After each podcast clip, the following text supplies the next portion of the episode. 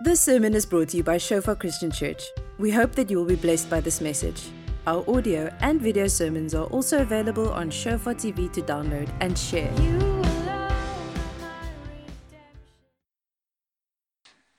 We um, are going to jump straight into it. We've been talking a lot. Our theme for this year is Let's Stand. And uh, I think, especially in what's happening in the world, especially in the West, a lot of people and Christians are withdrawing and with sort of like hiding, and people in our nation. Um, there's a lot of fear that would motivate people, especially in this time, the week of the elections. Then some people like, sure, think like, should I not run away? Should I not do this or whatever? Um, I think a, a lot of us, a lot of motivation comes of people, you know, are hopeless, they're afraid. There's a lot of things, and so uh, we've been talking from the beginning of the year. How do we how do we stand in these times, and how do we portray the character of Christ? So I'm going to uh, tackle sort of something in this month specifically. We're going to introduce a lot of the ministries that we are.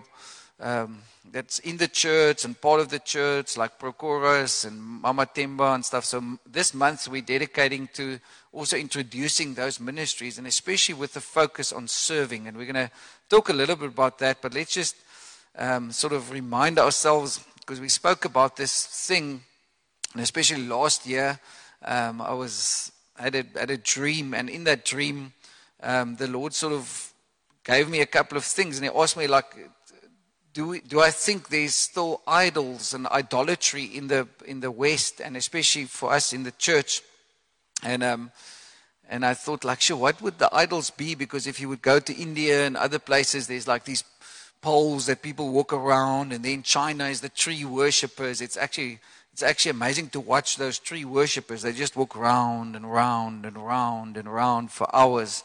There's actually like a thick hole into the the mud already walked out uh, as they worship the tree. And I wonder what they think when they worship that tree, you know. Um, but so people do a lot of stuff or religious stuff and on the outside. And that's easy to recognize idolatry. You know it's easy to see it from a from a distance and say yo yo yo look here this guy really like you worship idols. But the the most challenging idols are the idols of our hearts.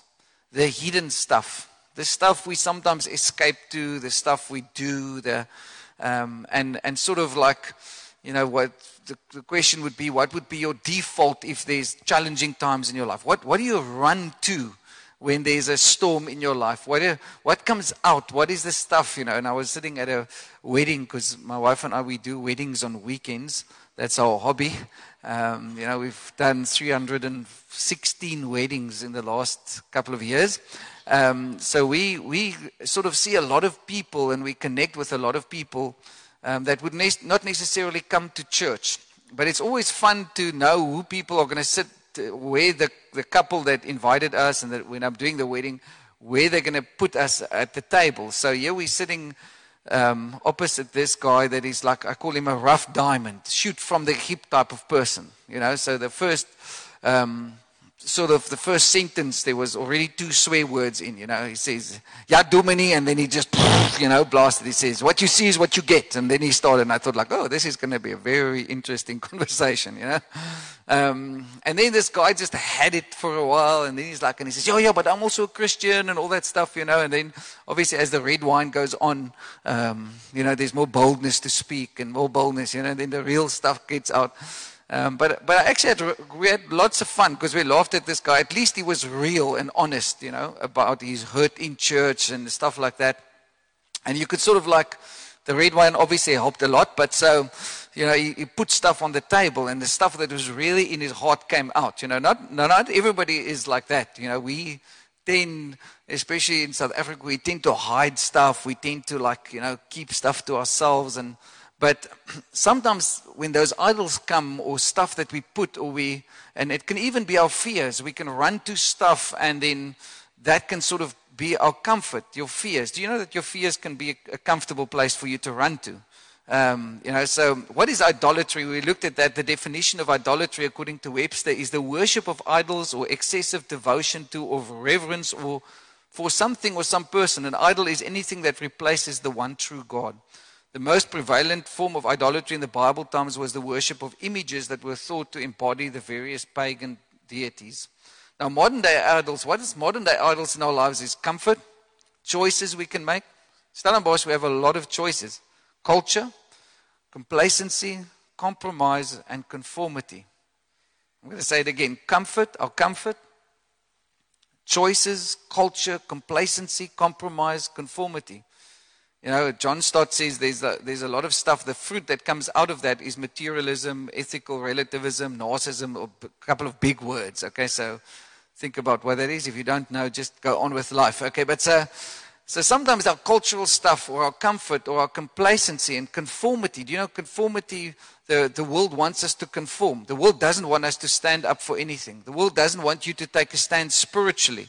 Uh, the devil doesn't want that. And so we, we see a lot of Christians drifting into this uh, Nana land type of thing, like, oh, you know, uh, where it's in Afrikaans, there's a saying, God's water or God's akker. We'll just see what is the results, but there's, it's almost like the, the strength and the courage is lost.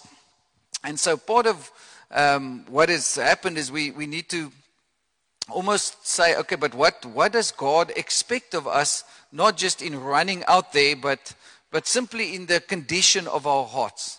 Um, and I, I, had this moment yesterday because now obviously we went to the wedding yesterday afternoon, and so yesterday I was preparing the, the, whole morning, took out the whole morning, and the sun was shining. I wanted to go out, and then suddenly I had a bit of a self pity moment. But you know, self pity is is a is a sin.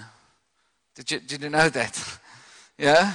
I thought, like, yeah, I must sit, and every Saturday morning I must sit here while people jog and people do all that stuff. And I'm just like, you know, and then, then suddenly you get yourself into this, like, self bejammering, this, like, you know, oh, you know, I feel so used, you know, and then you realize, like, but that's what you pray all the time to the Lord Lord, use me.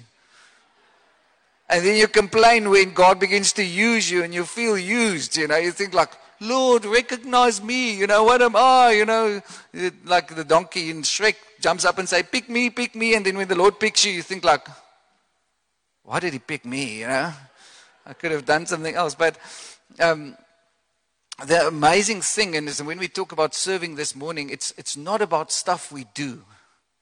It's about who we are because God, in essence, is the greatest servant. Um, that's, that's the difference between just doing a lot of stuff for God because we feel guilty. You know? And um, so the approach would be what if you would see somebody on the street, and a lot of people in Stellenbosch would see a street person and just give them money so that they can get rid of them. And, and by the way, don't please don't give money to people here at church or at the street. You're not helping them. You're not helping them in their problem. Yeah? You're actually advancing their problem by giving money because they can't handle that. But there was this moment in, in, in with the disciples, and we all know the scriptures. I'm going to just read the three scriptures and then talk about it a little bit. In Luke chapter 9, and they were all amazed at the majesty of God. Now, Jesus just was on the Mount of Transfiguration. He just showed himself, wow, he's this great guy. Peter and these guys wanted to build a sacrifice there, and an altar there. These things were happening. Then he comes down, he cast out a demon out of this person, and now they were all amazed at the majesty of God. But while everyone marveled at all the things which Jesus did, he said to his disciples, Let these words sink down into your ears, for the Son of Man is about to be betrayed in the hands of men. But they did not understand the saying. And was hidden from them, so they did not perceive it, and they were afraid to ask him about the saying. Then a dispute arose among them as to which of them would be the greatest. And Jesus, perceiving the thought of their heart, took a child and set, sat, set him by him and said to them, Whoever receives this little child in my name receives me, and whoever receives me receives him who sent me. For you, as least among you, will all, will all be great. Isn't, isn't, this, isn't this amazing? this, the Lord is showing his glory, and in that moment, suddenly the guys are beginning to fight about who is the greatest. Who's going to be the greatest? Who's going to, who's going to be the top notch in the kingdom? And, um, and so Jesus perceiving their hearts, because it's amazing, Jesus always looks at our hearts first. you cannot hide your heart from the Lord. You can do everything on the outside and you can go through the motions. And sometimes we pretend to be real, but then we're actually, you know, hypocritical. We're sort of like an actor. Sometimes we show people, you know, we come, come to church and say, How are you? Oh, great, fantastic, I'm blessed. I'm over the moon. And then you realize, like, but did, didn't you just like lose your job this week?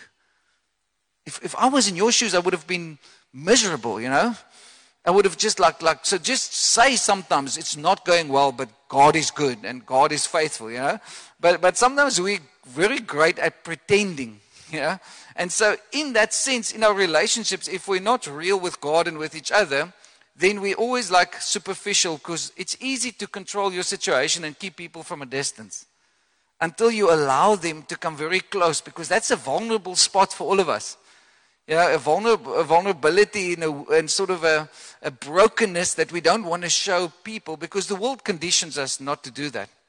And so part of that brokenness comes in what we're talking about today servanthood and humility. And so in John 13, probably one of the most amazing moments in the ministry of, of Christ, um, verse 13 it says, You call me teacher and Lord, and you say, Well, for so I am. If I then, your Lord and teacher, have washed your feet, you also ought to wash one another's feet. For I've given you an example that you should do as I have done to you. Most assuredly, I say to you, a servant is not greater than his master, nor is he who is sent greater than he who sent him. We, we see this beautiful example where Jesus goes down and it wasn't the cust. There was supposed to be somebody to wash the feet, and then Jesus just goes down on his knees and he washes the feet of the disciples. And Peter says, oh, "Lord, this can't be. This is this is impossible. You can't wash our feet." And then Jesus says, "Well, if you if you don't understand this part, if you don't enter into this relationship with me, then you're going to be in trouble. You you can't. If I, you know, Peter says, "No, then wash everything." He says, "No, no. Let let me just start there. You know, your dirty feet." And so I don't know if you've ever washed somebody's feet, but sometimes you know some people's feet doesn't smell so nice. But hallelujah, yeah. But it's quite humbling when you do that. But it's probably more humbling to receive when somebody washes your feet, yeah.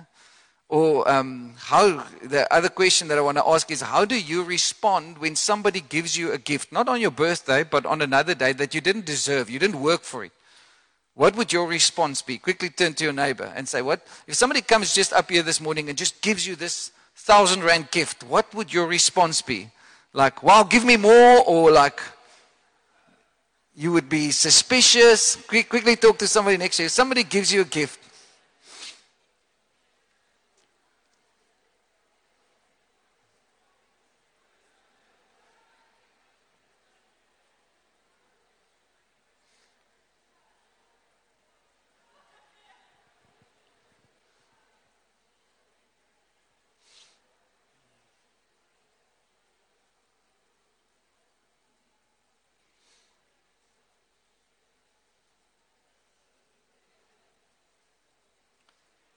How many of you, how many of you here would like just open it up and just like, wow, go, go ballistic about the gift? Okay, Eva, there's at least one, two. How, how, let's be honest. How many of us would think like, first, our first thing would be, we would be a bit suspicious. Why does this person give me a gift? Come. Okay. Okay. How many of us would think that if somebody's given me this gift, I I immediately begin to think of how I'm going to repay them or what I should do in return. okay? Thank you for your honesty. There's some people here that's just like thinking like, ooh, let them not see what I'm at. But both of the last two responses is a problem with pride. Did you know that? And, and it's just a cultural thing. It's a cultural thing because we think we must earn things. And then we do exactly with God. Then God says, Hey, my gifts are free. And we think, like, should I should I earn it? So Jesus demonstrated this in this moment of washing their feet. I want you to walk in humility. You need to receive from Him. You, we, we can't give unless we've come to first receive from Him. And Jesus would wash all of our feet, and that's like, sure. That's why I love Philippians chapter 2. Please go and read it at home. About the character of Christ. One of my favorite chapters, Philippians chapter 2 and Philippians chapter 3. But especially that place of, of the Bible describing him to be the humble king. And because of the humility in which he served, came to lay down his life. Therefore, God has exalted him above every other name. And by the name of Jesus, every knee shall bow and every tongue shall confess that Jesus is Lord to the glory of the Father. Sure. So, our challenge today, and especially with all the uh, elections coming up, let me just make an announcement. Politicians cannot save this nation. no political party can save this nation. Don't for a moment think we want everyone to vote because you cannot complain about the country if you're not voting. Amen? It's our duty as Christians to vote. But politicians don't save our country. And that's what Jesus said. But Jesus called them to himself in Matthew 20 and said, You know that the rulers of the Gentiles lord it over them and those who are great exercise authority over them. Yet it shall not be so among you. But whoever desires to become great among you, let him be your servant. And whoever desires to be first among you, let him be your slave. Richard Foster says, Therefore, the spiritual authority of Jesus is an authority not found in a position or a title, but in a towel. Your authority lies in that heart's condition on how you serve God and how you serve others. And so the world works completely different. It's about who gets the most likes on this and who's the this and who's that and who's got the most bodyguards. But unfortunately, a lot of that is also in church. Oh, the pastor with the title, you know? The pastor with that. And we have to have respect for the position of authority that people have because we're not going to walk up to President Ramaphosa and then say, hey, buddy, how are you? Lekker, lekker. I heard you, you know, sold this ox for so many, you know, and, and, and you have a rhinoceros there at home and all that stuff, you know, you do. Lekker, lekker. How you, buddy, you know? Uh, you're not going to get close to him because there's protocol. But in our hearts, there's a challenge. All of us, we need to know, even in what the world is doing, servant leadership is what God has called us. And if you are here today and if you have got to work in South Africa, it means you're already a leader. If you have passed matric, you are already a leader. If you have some position where there's other people around you, you are a leader. So everybody's been called to leadership, not just some people that has a title or a position. But when we serve, you can go to the next slide because we're going we're gonna pray today. So we're going to go out and take communion at the end of the service in groups and we're going to pray for the elections and we're going to pray for each other. We're going to serve each other. So I'm just like giving the introduction to the real sermon that's going to happen out there. We can serve out of a place of self righteousness. We serve to be recognized, to control others, to get external rewards. Or we serve out of a humility.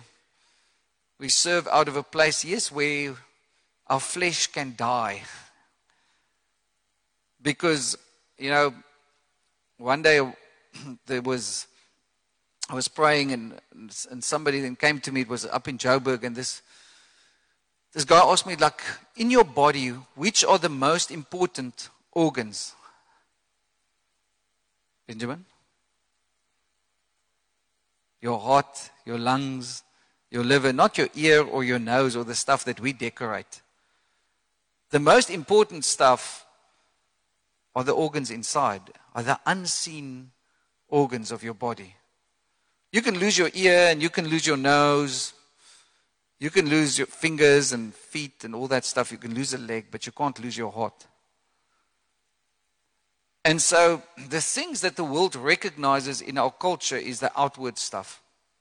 And if you and I continue to play into that culture, we will never be satisfied. Because what you wear and where you go and the outside stuff is not going to determine your identity or your worth. But when we come into self righteousness, that's what we start to do. Even in the kingdom of God, we serve on the outside because we take it on ourselves to be righteous, but it's only Jesus' righteousness that we can walk into. And therefore, the inward parts, what happens in the heart and the way we serve, the way we love each other, the way we do stuff when nobody else sees that's when it really matters. It's not about our jumping up and down. It's not about how we psych each other up and how good we look as Christians. But, but what happens when you go to bed at night? What do you think about? What do you think about when you think about God? Do you think about God? And so the, the challenge is, is in our hearts, God would regularly come to us and say, But you can't do anything in your own righteousness. That's called self righteousness. And it will bring you to deception. Because if you're going to try harder and you're going to try to do it on the outside to get it into a relationship with God, there's no way you're going to make it because, hey, it's built on how you can control the situation, how you can control your relationship with God, how you can determine the outcomes. But when you serve God, it's this fun ride with Him, this fun walk with Him, but there's times when you when it's going to be really challenging. Like last night, I was sitting there and I'm thinking, like, Lord, I'm quite tired of working the whole day and all of that stuff. And now I'm placed next to this, in front of this guy that just like, you know, he just like goes for it, you know. And now I'm sitting there, I'm thinking, like, okay, Lord, what I'm going to do now is I'm going to walk up to the toilet. I'm going to sit in the toilet for five minutes and I'm going to pray, say, Lord, help me, deliver me from all. you know? So I go back with a smile and I think, like, Hallelujah, Lord, you would also serve this guy. So here I'm sitting here. And eventually we had such a great time, actually, just like, hey, because this guy's just a shoot from the hip guy, you know, and he's been in church, he's been into this charismatic church, he's been hurt there, he's been offended there. He doesn't really go to church. But eventually you realize, like, there's something in his heart yeah? Because normally we'll just write the guy off and say, put him in a box because why? Then I can control him. I can say, oh, you're just one of those people, and you know what? Better that you like just drink your red wine, you know? But when it come, becomes, when serving others and when serving God becomes worship, it's completely different. Can I get an amen? This is not one of those like psych up sermons, but it's part of life, you know? It's part of Christian walk. So we have a choice to make, and that choice is simply between serving and becoming a servant. Serving is where, when, and I'm still in control. But when Jesus is Lord of your life, it means He is in control. And then we become servants. Now, many people don't like this, but when you read a lot of what Paul writes, he doesn't use the word servant, he actually uses the word slave. No, no, but that doesn't sound good, you know. That, that doesn't sound nice. I'm not going to, be, you know, I'm so free in God that I can't be a slave, you know. But the basis of sonship is really first to be a slave of God.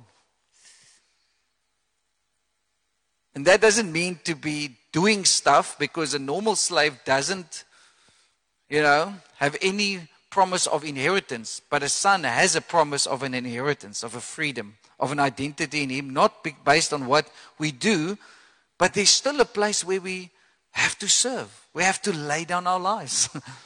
and therefore, servanthood then becomes a lifestyle. It's not a, a bunch of stuff that we do. And, and let's be honest, all of us, we struggle with that.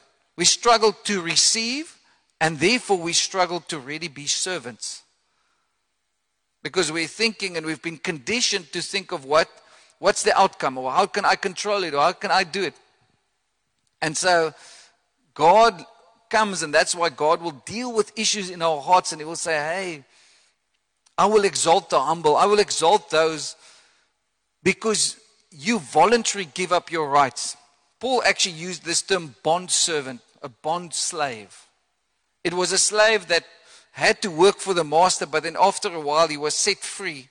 And then voluntarily he decided because the master was so good that he's going to serve this master for the rest of his life.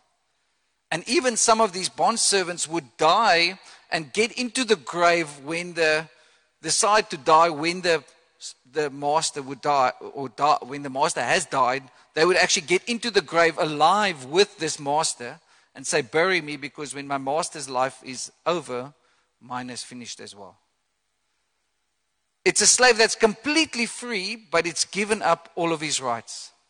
And so that's the question for us as Christians going through life. Is, although we've got all this freedom in Christ, what do we do with that freedom? And if somebody has sort of given you all this freedom and you realize, like, wow, he's given me so much, then my response and your response should first just be thankfulness. Should be like, wow, I was dead and now I'm alive. I wasn't a sinner and they fixed me up a little bit so that I can become a better Christian. I was dead in my trespasses and in my sins, and now I'm alive. I've got life. Hey? Imagine somebody rescues you out of the ocean. You're busy drowning, you're at the end of yourself. Help, help. Here you're floating, and here comes the lifesaver. Drags you out, CPR on the, on, there on, on the beach, and after two days, you come out of the coma and you want to just know who's this guy that saved my life? Are you just going to go on with your life, or are you going to go, Whoa, I'm forever indebted to you for saving me? That's what Jesus did. And so, serving isn't a stuff we do to control our situation or stuff on the outside. It's, it's all about the condition of our hearts. It's when we, when we learn to, to give thanks, to give, you know, to voluntarily give up our rights. So how can, how can we serve? There's a lot of ways how we can serve, you know. We serve first in the hidden things when nobody sees. We're going to talk about that at the end. We serve in small things. Because most of you people, if we go to you and say, like, hey, uh, would, you, would you serve? Then people would say, oh, I'm so busy. I'm, I'm just so busy with my life. I don't have time. But how do we serve people just in common courtesy? It's called like respect. For me, the barometer is how do you treat that lady behind the till? How do you treat the petrol guy that throws in petrol? Because you're on a rush somewhere. You're going to your next appointment. 11 p.m. at night. You need to get home. And there's a petrol guy that is probably going to work there till 2 a.m. How do you treat that guy? Because that's when it boils down to whether we want to be served or whether we are servants. Because that guy is probably from Zimbabwe and his family is at home. And he has to work late night shifts, sometimes three jobs, to send 80% of his finances back home to keep his family going. He doesn't have the choices like most of us have. How do we serve them? Or do we just want to be served? Hey, throw in the petrol and get there, and you know, and I'm definitely not going to give you a 10% tip because you didn't do well enough according to my standards.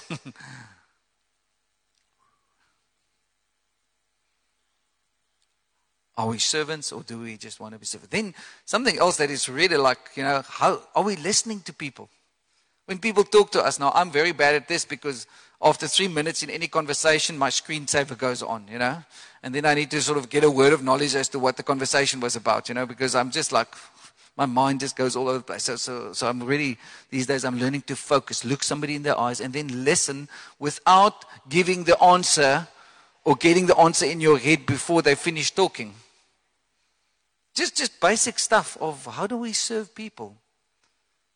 Or we thinking like, okay, this one cannot add to my life, therefore uh, that box, and that one cannot add really to my life, so. Or, or, or do you know, I'm not climbing the ladder at the workplace. So do you know what that that one? You know, but when you walk into that front door and you just say, Hey, how was your weekend? How was your day? And then you listen. It's part of serving. We think serving is just doing stuff, giving somebody tea or coffee. No, no, no. It's a heart's condition. Because if we love people, we serve them. Sure. It's getting very quiet here, but hallelujah. I'm just going to continue, okay? Galatians talks about this, or hospitality. I challenged you two weeks ago that everyone in church, if you're a member in church, I want you once a month to invite another family or another people in the church for a meal. Just serve them. See what a blessing it will be to become generous. No, but I don't have the time. You have one, you have one Friday open, I, I promise you. You have one Sunday afternoon open, I promise you. There's a family here, they, they mostly come in the evening services, but with all their kids. And then once every two weeks on a Friday night, they just invite 70 students to their home. And then they make food. And they don't have worship songs or all of that stuff. But people, every Friday night, people get saved in their home. And they just serve them with food. They just bless them. And then eventually they get words of knowledge for people. And they call it Blessing Fridays. They just bless people. Now, this guy is a Vernon. He won't mind me telling you. He, they joined last year at the church, but Vernon and Himna. They there in Chris, Chris and them and, and Louis' cell, small group. But he's a neurologist. He works in Cape Town. If there's one guy that hasn't got time, it's him. But see, if you if you realize that I'm here to serve people, not just to do stuff for them, but there's a hot thing God wants. It actually becomes, my serving becomes ministry. It becomes worship. All of us have been called to minister. Then there's so many opportunities that open up. There's so many stuff that begins to happen and how God begins to use you in the strangest ways. Why? Because that person, even behind the till there, he's got a name and he's got a family and he's got stuff they, that's bugging them. So just a simple question like, hey, can I pray for you? Have you got any needs? If suddenly your serving becomes not stuff I do because the church asked me or they tell me I must evangelize, then evangelism isn't a little program we do, it's a lifestyle. Because you realize, like, wow, there's an opportunity that I can minister to this person. I don't need a word of knowledge and a prophetic word for them every time, and I don't need to like pray for every. But, but when I have a heart of a servant, whoa, then it doesn't matter who is. I'm not intimidated by them. I can serve them, I can minister to them. Turn to your neighbor and say, each one a minister.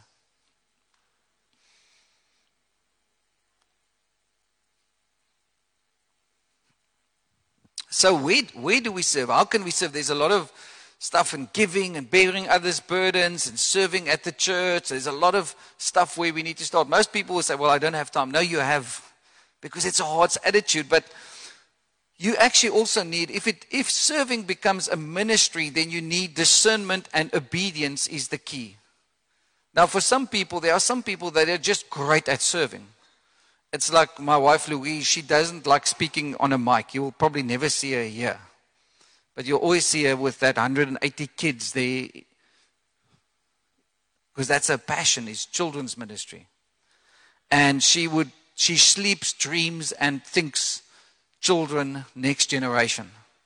So sometimes I have to like 11 o'clock at night, she's like, whoo, then she's got an idea. And then I say, we're lying in bed, you know, leave the idea. No, no, this idea must happen now, you know, because I don't, I don't need to tell her.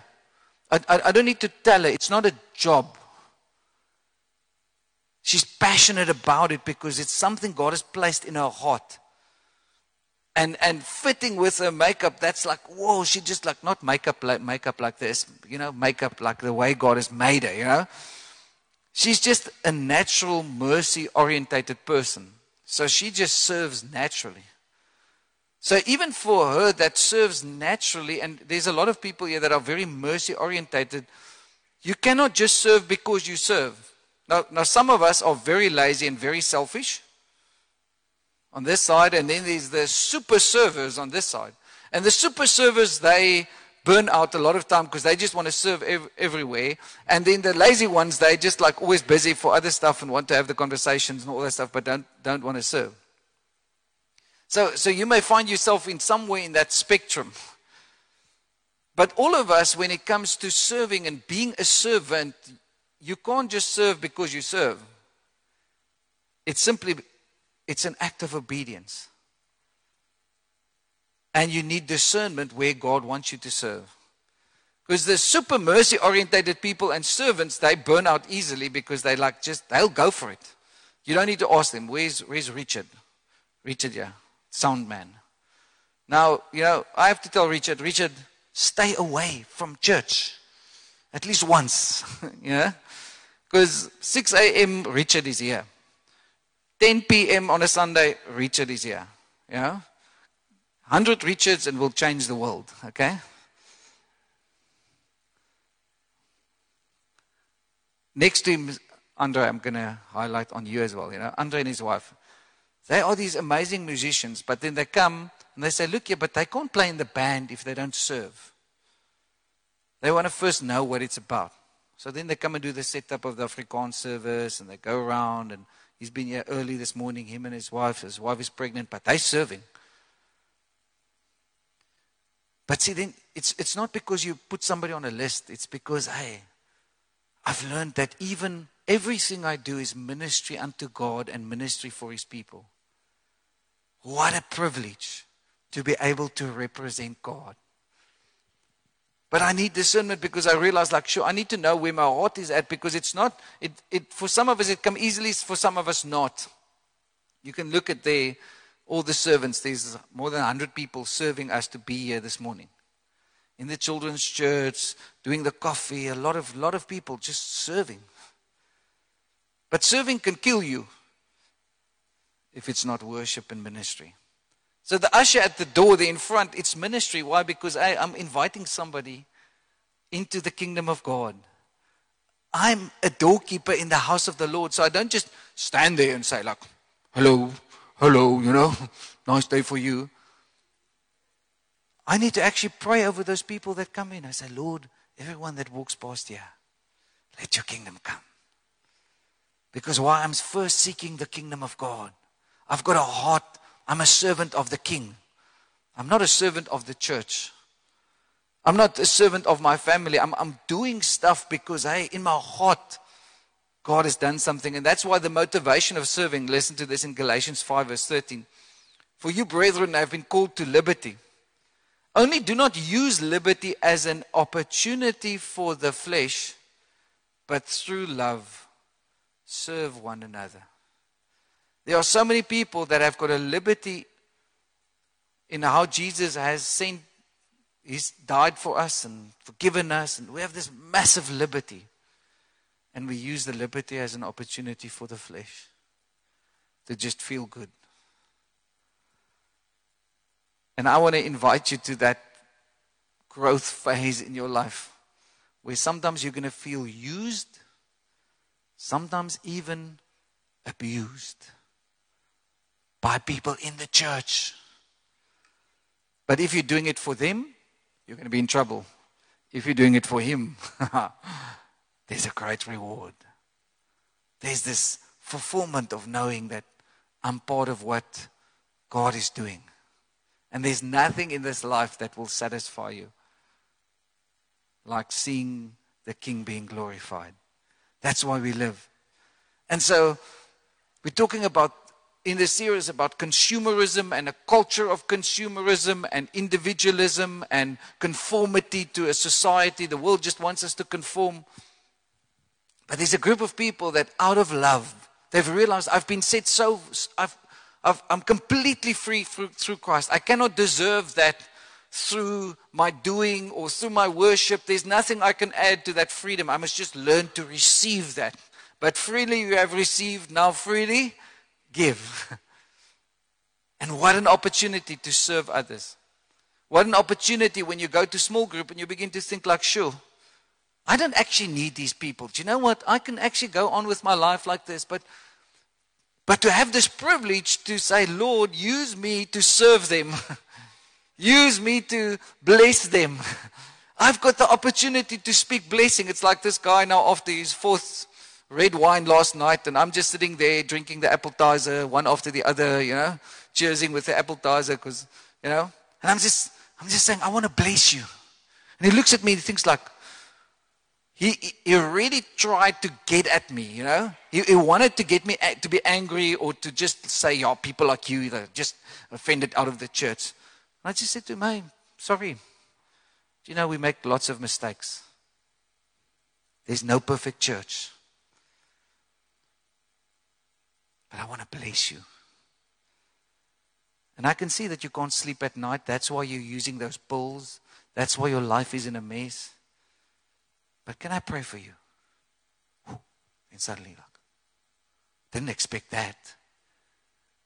Did Jesus not say, Go and bless your enemies? Even when they persecute you and say bad stuff about you, you have the opportunity to be a servant. If you're just serving, you're going to get angry. You're going to try to hit them. You're going to try. I'm not talking about being a doormat. I'm talking about an attitude of our hearts that you can say, I bless you. Yes, brother, I bless you. I, I just, sure, it's, and sometimes it's difficult. Woo! it's difficult. Because we want to go into the self pity party of, yeah, yeah, look at them. They don't understand me, and look at them. And then, you know, we, we, we set up with offense regularly. But when you're a servant, you don't get offended. Because you realize you're doing it not for people, you're doing it for the king. Through love, serve one another. Last slide, are you still with me? And then we're going to serve each other outside. Pray. What does your prayer life look like? The hidden part of your Christian walk. That part that's not seen. Listen to what, what David writes in Psalm 141. He says, Let my prayer be set before you as incense, The lifting of my hands as the evening sacrifice. like they burnt incense in the tabernacle. Sure, that's my prayer. Going up, it's worship.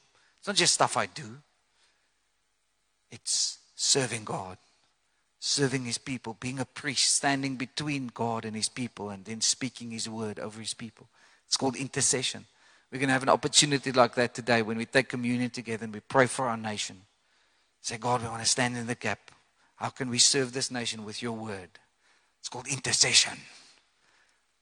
Listen to this. I mean, Acts, in Acts, there was regular times of prayer. Now, Peter and John went up together to the temple at the hour of prayer, the ninth hour.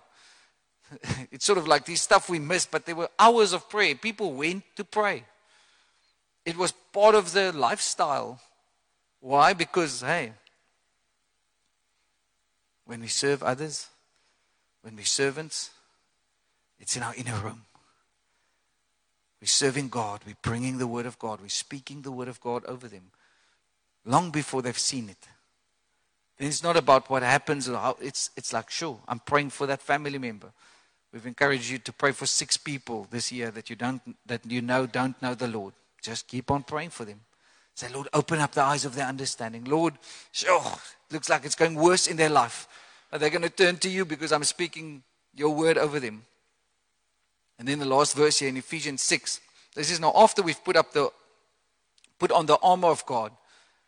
After we've put up the put on the helmet of salvation, we're standing. We're not fighting, we're not running around. We're standing. Then what do we do? Praying always with all prayer and supplication in the Spirit, being watchful to this one end with all perseverance and supplication for all the saints. You've put on your armor. You're standing in the fullness of Christ. Whoa, you're clothed with Christ. And then it says, praying always, standing in the gap. Oh, you need perseverance. Supplication is asking, being watchful, being vigilant. And so we start, our hearts change in our quiet time with God, our prayer life. And there are many Christians that pray two minutes a day and then they think the devil is going to stay away. Sorry, rather eat the apple. Okay? I, I think I told the story here last week of this pastor. I think I told you about the pastor that prayed for the people to get spirit filled. Did I tell it here? In, in, a, in a persecuted country. Did I not tell it? Can you remember? No, okay, let me tell it again. Okay, but um, so this, I met this pastor from a very persecuted country, the second or third highest persecuted country. So they go in and they literally don't know if they're going to come out alive. Never.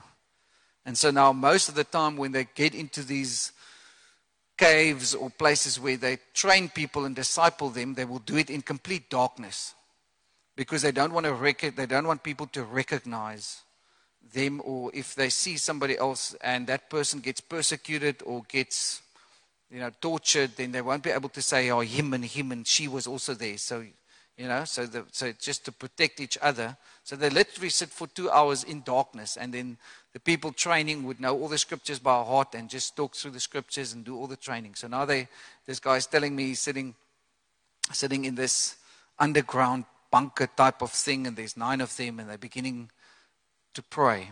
And so, so he says, he tells the story of how they go and they, and these people have been walking. This one guy has been, he's been walking for days to get there. Now, for three days without food, just water, they're sitting down there and they're training them. And so, so then this guy begins to just weep. And he says, I'm so longing for the Holy Spirit to be filled with the Holy Spirit. So now nine of them are sitting there, and the, two of them, and so, so now I begin to pray from the one side to the other side. And it's completely dark. So when they get to the last one, the guy begins to shine like Moses. He shines like a light. His face shines up, and he lights up the whole cave for the rest of the day, or for two hours that was left of the day. So they're sitting there and I wonder what he sang. This little light of mine, I'm going to let it shine. You know, I don't know. That's just a joke. But there was, there was, there was such a hunger, and because of that, you know, imagine you're sitting there in the cave and this guy just begins to shine when he got spirit full. You know, and, and, and, and here we sort of like pray for each other and we think like, yo, yeah, yeah, I'm spirit filled. I did like once, you know, but that's sort of like received the gifts like five years ago or 10 years ago, but I'm sort of just going on with my life. God has given us these tools, the gifts of the Holy Spirit, to minister to one another. He's given us this ability to speak into lives. Why? Because we're all ministers, we're servants of God. We're slaves of God, bond slaves.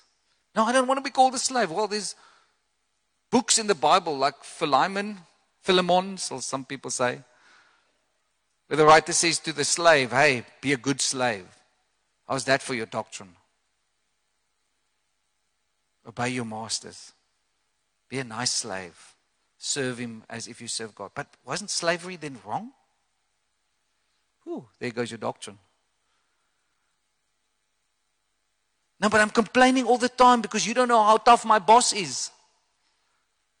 I'm going to end with this story. I, I, I worked there five years. I just wanted to go into the ministry and preach to people and all of that stuff. And the Lord said, You're going to need to learn to be a servant.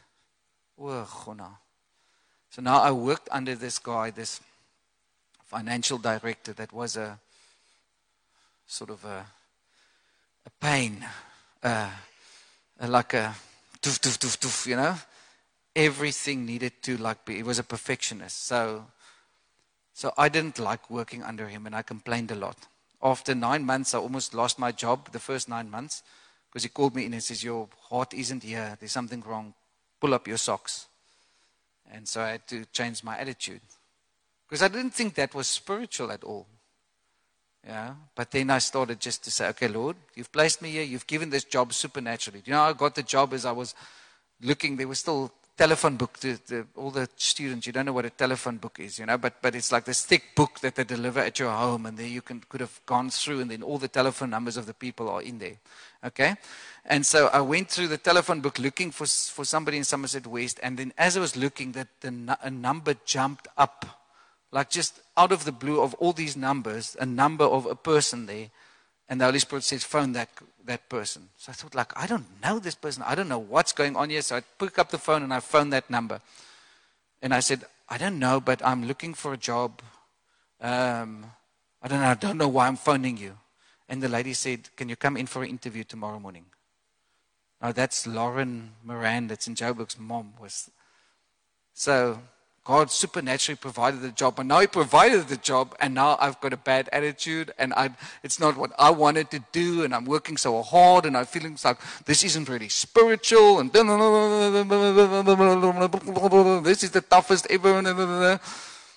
And then the Lord just regularly asked me, Now, who provided the job? Oh, you did, Lord. But, but, but Lord, I'm just looking for something new. I'm, you know, this is a new season. I need to, I need to I need to get out there. And the Lord says, um, I'm not finished with your season. Ooh. Because we want to escape into some dumb stuff, and especially young people today, they don't want to work hard, you know.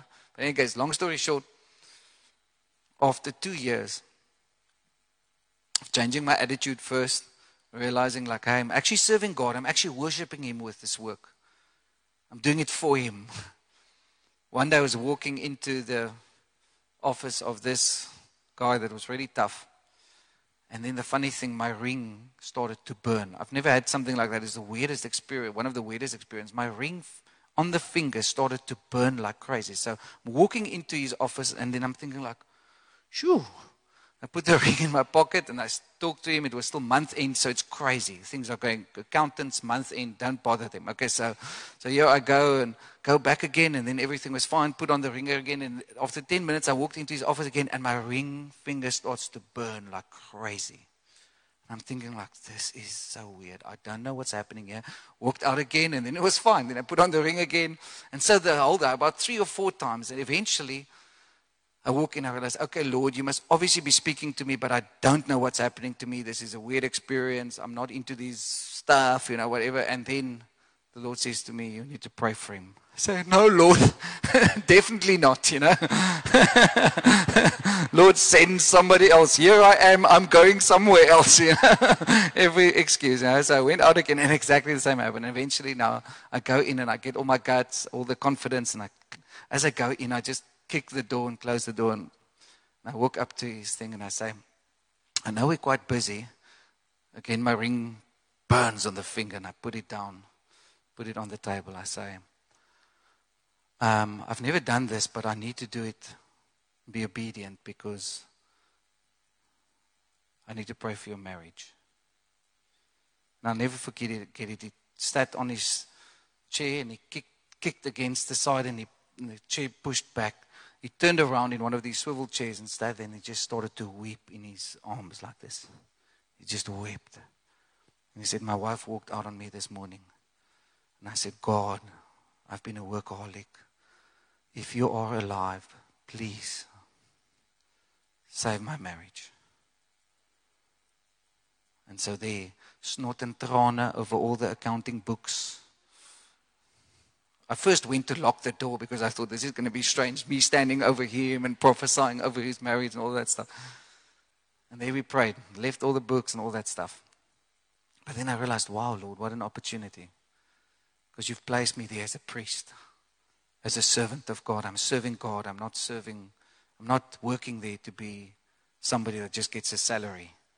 I'm there to stand between the living and the dead and to declare who God is. Thank you for listening. Remember that our sermon audio and videos are also available on Shofar TV. Go to www.shofaronline.tv to download and share.